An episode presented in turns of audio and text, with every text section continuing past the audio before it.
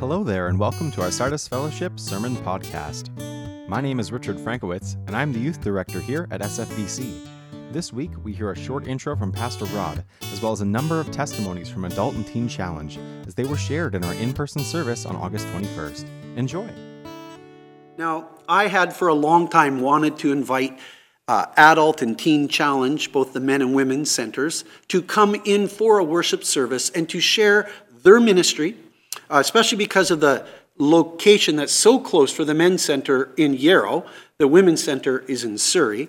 But to be able to uh, hear about this ministry, because we do support it, comes out of our missions budget. Many people in our congregation also uh, give personally to support that work, and a number of people support it through their time. In fact, one person in our church um, who works in air conditioning and uh, coolers and stuff like that, he installed an amazing walk in cooler and freezer so that Adult Teen Challenge can store large amounts of foods and because they get donations and it's just amazing and, and there's been people in our church who have said hey i'd like to have those men come out and do some work they can help with landscaping or I even had two of them come to my home about eight years ago and they helped me cut up firewood. And that's just the way in which the life to life nature uh, goes on to help these men who are in this program and the women who are in their program in Surrey. So, our church has been supporting Teen Challenge, and I wanted them to come in and share about the ministry and to share some of the stories and testimonies of the people that are in the program right now. If you're not familiar with it, it is a drug rehabilitation program with um, a very Christ centered discipleship uh, uh, plan to it. It is all around Christ. And it's amazing how God uses this program not only to free people from addiction, but also to bring them to a place of understanding Christ in their life, to understanding God's grace for them. And uh, it often um, results in families that are healed and relationships that are restored. And so it's just a beautiful ministry that our church has supported for years. Um, my name is Wendy Townsend. I, as um, Pastor Rod had just said, I am the director of the Women's Center in Surrey. I've been with Teen Challenge for about nine years, um, coming up to 10. Coming up to 10 years, which is amazing because I have seen a lot of men and women go through the center, and I've seen a lot of miracles happen. It's been absolutely amazing. If you are familiar um, with Teen Challenge, I won't get into it a lot. If you have more questions later, feel free to come and ask. But we're one year residential uh, facility that is a discipleship center. So it doesn't matter the addiction. It really doesn't matter the addiction. The sin is keeping the person away from God. And so what we want to do is break through that and and introduce them to Jesus if they don't already know him and then have that relationship grow and flourish so that they can go out and minister to other people. That's what discipleship is about. And, and so our centers are geared that way. We have teaching, the same teaching that is around the world. We're in 130 different countries. We, I think we have, I don't know, I always forget the number, 1,400 centers. Um, and the curriculum is the same. It's in all kinds of different languages. The foundation is the same, and the foundation is Jesus.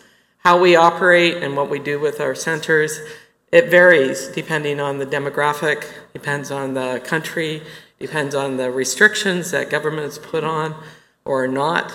Um, there's some teen challenges that are actually in operation in places around the world that they're not even allowed to share the gospel, but the government has allowed the teen challenge to be there as long as they stay contained and do what they do because they can see that it actually works. They don't want to admit it, but it actually works. Giving your life to Jesus actually changes your life and it transforms you. And so we're privileged to have the freedoms uh, to be able to minister how we want.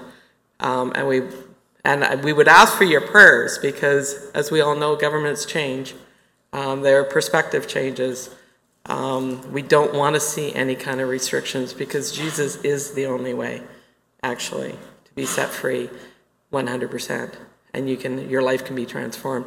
And so I, I get to watch these women, especially sometimes the guys I, I get to see as they, as they grow and we do outreaches and I, I see their testimonies. But with the women, I get to see them day in, day out. I see the brokenness when they come in, the hopelessness. sometimes going, you know what, I've done 10 different treatment centers, I don't know what to do. And they come in and they're broken. And I see Jesus change them as they surrender, and it's amazing. It really is. It isn't a job for me, it's my life now. Um, once you get Teen Challenge DNA in you, yeah, you kind of, that's it, you're done. um, I've been to different teen challenges. Um, in, I went to Costa Rica, went to uh, Arizona, went down to Missouri, and seen the same Jesus change the same people. It's, it's pretty amazing. So we're going to have um, a couple of testimonies this morning, and, and then what's called reality is, um, which is kind of snippets of their testimonies. But we're going to have Jesse come up first, and uh, he will share what God's doing.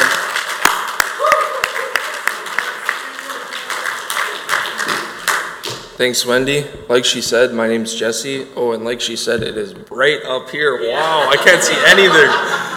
All right, so I guess I'm talking to the lights today.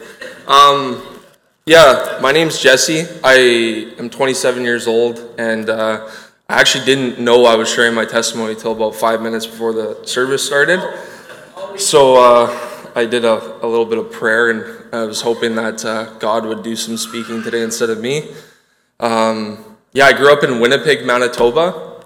Uh, I grew up in a pretty dysfunctional family. Um, my dad was successful. My mom had her own accounting business, and uh, from the outside, things looked okay. We had a decent sized house, big family, but there was a lot of abuse and trauma that uh, went on in our household, and uh, it affected me as I look back, it affected me pretty greatly at a young age. Um, grew up pretty rebellious.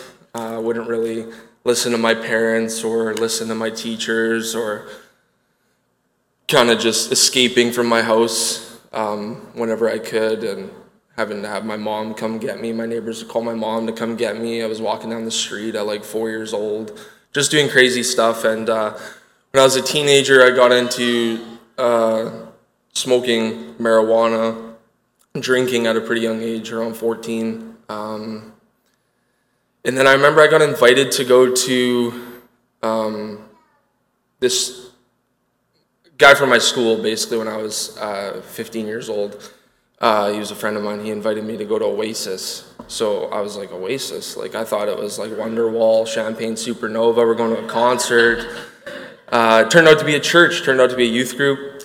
After about a year, I gave my life to the Lord, but uh, I never really dealt with the trauma. I didn't really know what it meant to like follow Jesus, just kind of do what he says and hope for the best is kind of what I thought. But there's definitely a lot of trauma, a lot of things that I was dealing with uh, internally that I wasn't addressing.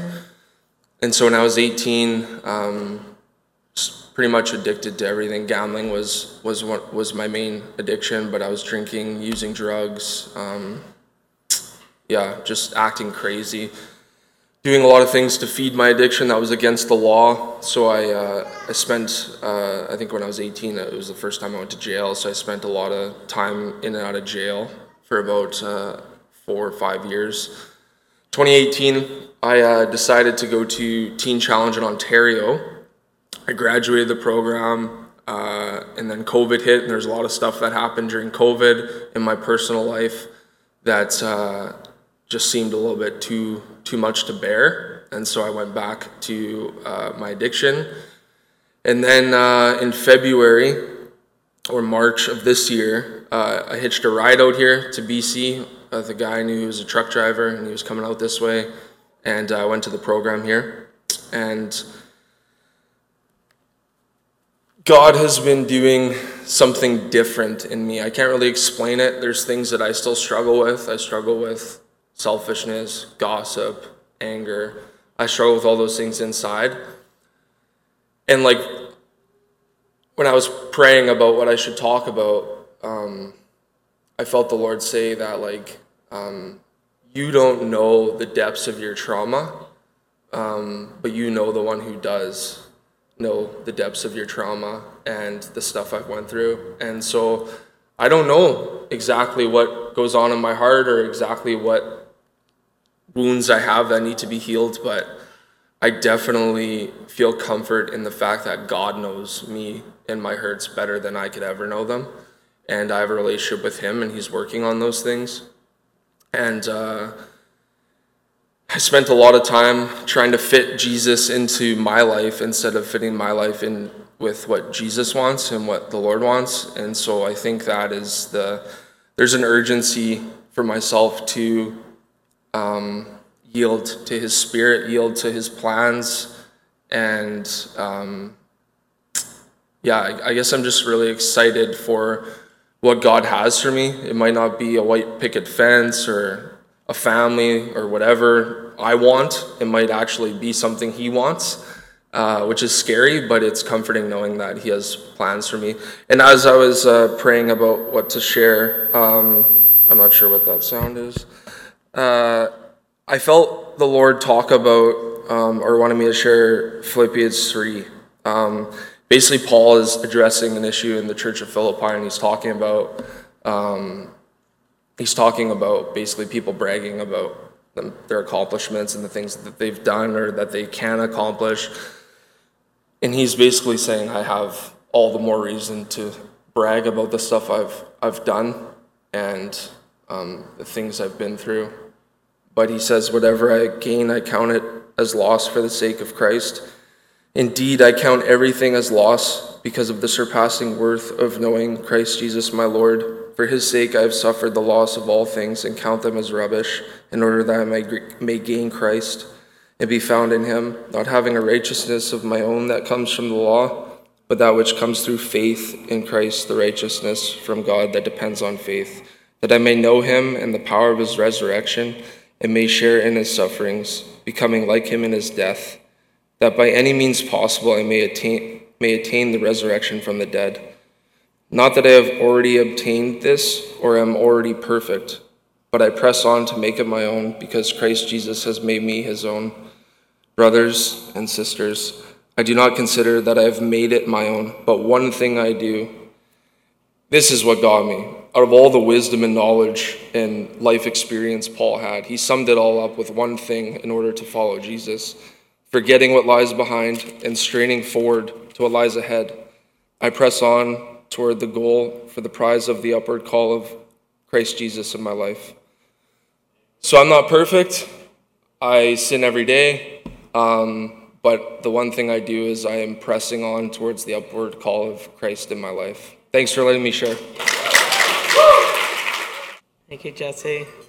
Yeah, we never really know where God's going to take us. You know, to, if we if we take a look at, you know, the past, well, the ten years that I've been around, but even longer for the Men's Center, we've been around. Um, I don't know, 20 years in Yarrow, I think, and uh, the women probably 15 uh, in the Lower Mainland. We've gone through a lot of changes. There's been a lot of things that have happened, especially in the last few years. And I know with the men's center, like I've watched their their property transform into this farm, and they've got dahlias and and vegetables and and the market that's there and chickens. We got lots of chickens and producing eggs and. Um, uh, you know, we we've been able to expand so much. We get amazing food donations, and so um, a couple of years ago, a freezer and a um, walk-in fridge and a walk-in freezer were um, installed in the um, the barn. I think somebody here might even had something to do with that and help with that. But those kinds of things are so essential for us because we want to be as self-sustaining as possible. And so the men have um, their product in the um, lobby uh, that's that's for sale, and same with the women. We've we've really shifted to doing artisan work and, and selling it at markets and out of our home um, because we do. We need to we need to find other means to keep going, and we need donations. Like we need the donors, but we also need to to, to work. And um, so it's been exciting to see all those things. However, there's been some bumps in the roads too. You know, the men's center they got flooded in the in fall and had to restructure the foundation. And but again, you know, people just rally, and I love the support that we have in our communities. It's pretty amazing. Uh, the women's center we used to be in Abbotsford. Um, a long time ago, we had a mudslide in Abbotsford. Uh, we had to move three times in a year. Uh, we ended up in the place that we were at uh, by the Gleaners, the Fraser Valley Gleaners, if anybody knows of that. And we are on their property. Uh, the Agricultural Land Commission came along and said, No, you can't be there, you got to move. And we went, But we've been here for five years, six years, whatever it was at that time. They gave us a couple of years to move. We didn't know what we were going to do. We found a place in Surrey, but it was like, you know, $1.2 million and no, it more than that? Eh, 1.7. Um, but we didn't have any money, so like didn't really matter, you know, how much it was. And um, but we felt that we felt we should put an offer on it. And so we did. We went ahead and put an offer on it, and in six weeks we raised 1.2 million dollars, and um, and that can only be God. Can only be God. And the following year, uh, so we were able to move in a uh, year and a half ago. And so that first year that we were there, we actually rallied again and we were able to pay off the mortgage. So um, that can only be God. And the, the funny part is, is, is as soon as we took possession of it, the Agricultural Land Commission came back and said, you know what, you can stay in Abbotsford. And so, so now we have two facilities. Uh, we're using the Abbotsford one as a second stage housing, which has been a huge blessing, and um, and we're growing as you as you see the the picture in Surrey. Uh, it's a it's an amazing facility, and and we've just loved seeing people rally together around us. So. Um, next, I'm going to have the four students, so two women, two guys, come up and we're going to do what's called Reality Is. What is reality? Reality is when you're being sexually abused by your blood brother at the age of 8 to 11, telling my mother and her not doing anything about it, and too terrified to tell anyone. Too terrified to tell anyone because of the threats that would happen from the abuser. Reality is quitting university because your addiction is more important Reality is living in a homeless shelter, getting kicked out, ending up on the streets, and getting sexually assaulted. Reality is having the people you love believe you're still sober, only to go out secretly to get your next fix. Reality is knowing your next fix could be the last time anyone ever sees you, but the thought of disappointing those you love scares you even more. Reality is when you would sell your body to get that next fix of heroin because the high was all that mattered to you. Reality is when you haven't seen your children in three years because you failed as a mother. Reality is when all else fails, you are homeless, sleeping on the streets, looking through the garbage for food late at night.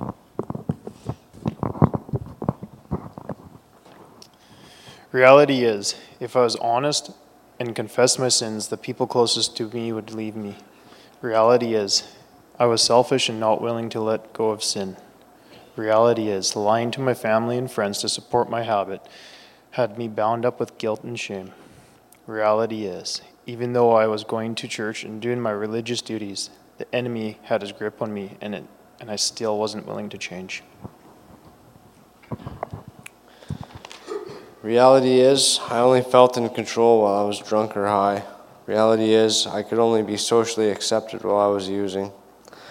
Reality is, I was never good enough, so I used drugs and alcohol to cover that up.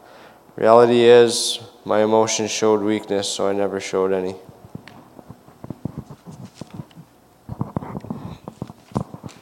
The truth is, I no longer have to live in fear for God has brought me protection, and he will bring me healing to those broken places. The truth is, I value my body and I no longer have to abuse it to feed my addiction. Truth is, God is the God of restoration, and I am believing that for myself and my family, and especially my children.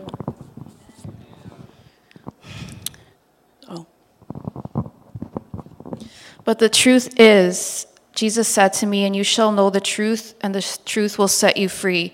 John chapter 8, verse 32. And the truth is, and the same God who takes care of me will supply all your needs from his glorious riches, which have been given to us in Christ Jesus. Philippians chapter 4, verse 19. The truth is, we are no longer slaves to sin. For when we died with Christ, we were set free from the power of sin. Romans chapter 6, verse 7 to 8. But the truth is, and because you belong to him, the life giving Spirit has freed you from the power of sin that leads to death. Romans chapter 8, verse 2.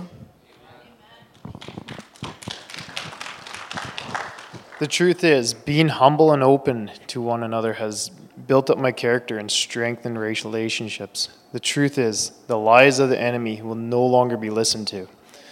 The truth is, there's no condemnation for those in Christ Jesus because through him he, he has set me free from sin and death. The truth is, giving my fears and anxieties to God has released bondage that the enemy had tormented me with. The truth is, with trusting in the Lord, I don't need mind altering substances. The truth is, when I accepted Jesus Christ into my heart, my self destructing patterns lost their grip. The truth is, being good enough in God's eyes is the only acceptance I need. The truth is, Caring and showing love for myself and others shows greater strength than anything else in this world.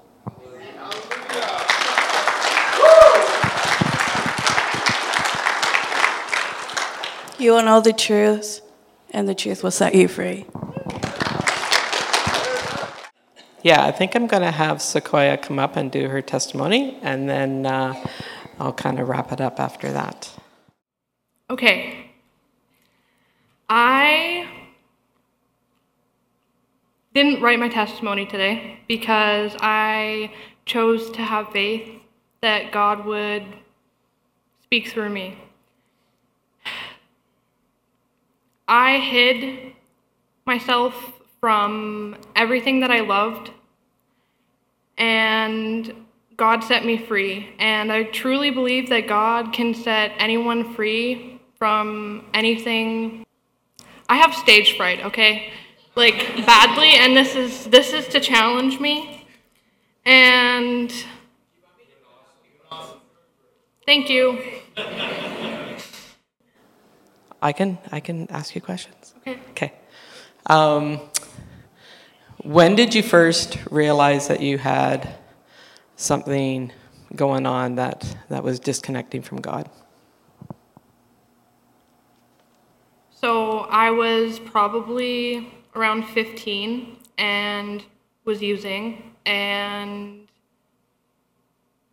I didn't want to admit it. I was super prideful and super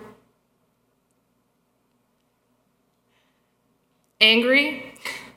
And I came to a realization that something, well, not something, my choices had separated me from God and that I needed help because I was a people pleaser and I wanted to fit in to something that I didn't ever need to fit into because God is the truth, and the only thing I'm living for is like the only thing that we were created for was to worship, so. What brought you to Teen Challenge? What was kind of the circumstance around that? I love my family and God's my family. God and then family, yeah. I needed help and I didn't think I was going to come to Teen Challenge. I didn't even know what Teen Challenge was. and then God was like, You think you're going to go this way? You're actually going to go this way? So just get ready for a roller coaster. Even though you're scared of heights, it's good. Um, when did you start seeing God in a different way after getting to Teen Challenge? When I realized that I didn't have to earn God's love.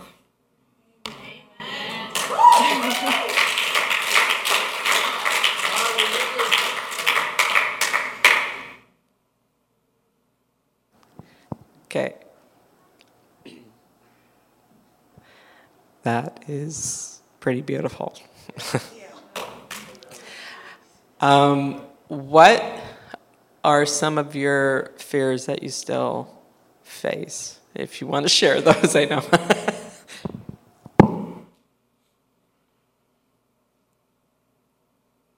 I don't like cell phones. I don't like the internet. I like the country and I love people. And I really have a fear of not being able to like please people. I don't need to please people. Like it's not it's it's a fear to like balance. Balance is my fear. I'm like I make things really complicated and it's so simple and God's just like, okay, like just let it go. Like I got this. Like I just want your heart. Like I just want you to vote what God wants and not what I want. So fear is not being good enough, I guess. Like it's fear of rejection and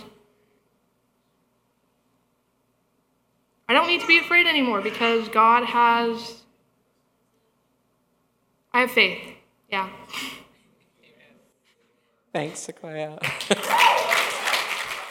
um, just a couple of things, and then I'm going to turn it um, back over to Pastor Rod. Uh, so we do have, like I mentioned, um, items in the foyer if, if you want to come and, and talk with any of the students. I know they'd be happy to share their story um, parts of their story, maybe not everything. Um, let's not go with anything. But um, yeah, and just ask more about Teen Challenge. I, you know what? I think everybody knows somebody who's been affected by addictions. I think pretty much everybody in this room would know somebody who's been affected somehow. And it's pretty rampant out there. And you know what? It's, it's life and death. And that has become more prevalent in these last couple years than ever I've seen it before. I've been in recovery for 30 years, and I've never seen it as dark. The darkness is getting darker, and we want to be a light in the communities that we're at. We have community offices in Williams Lake and, and Cranbrook, and those are places where people can go find out about Teen Challenge, get into a small group, because we need to reach further than just the um, yeah, the 12 months or the year long program, we need to reach further because it's so necessary. And so, thank you for so much for having us. Um, I hope you were as blessed as we were uh, just coming here. So, I'd like turn it back over. This last week, I was listening to CBC, as probably many of you do as well. And of course, you know that BC hit a tragic uh, landmark number of 10,000 overdose dose deaths in the last seven years since I think it was uh, 2016. Maybe that's six years only.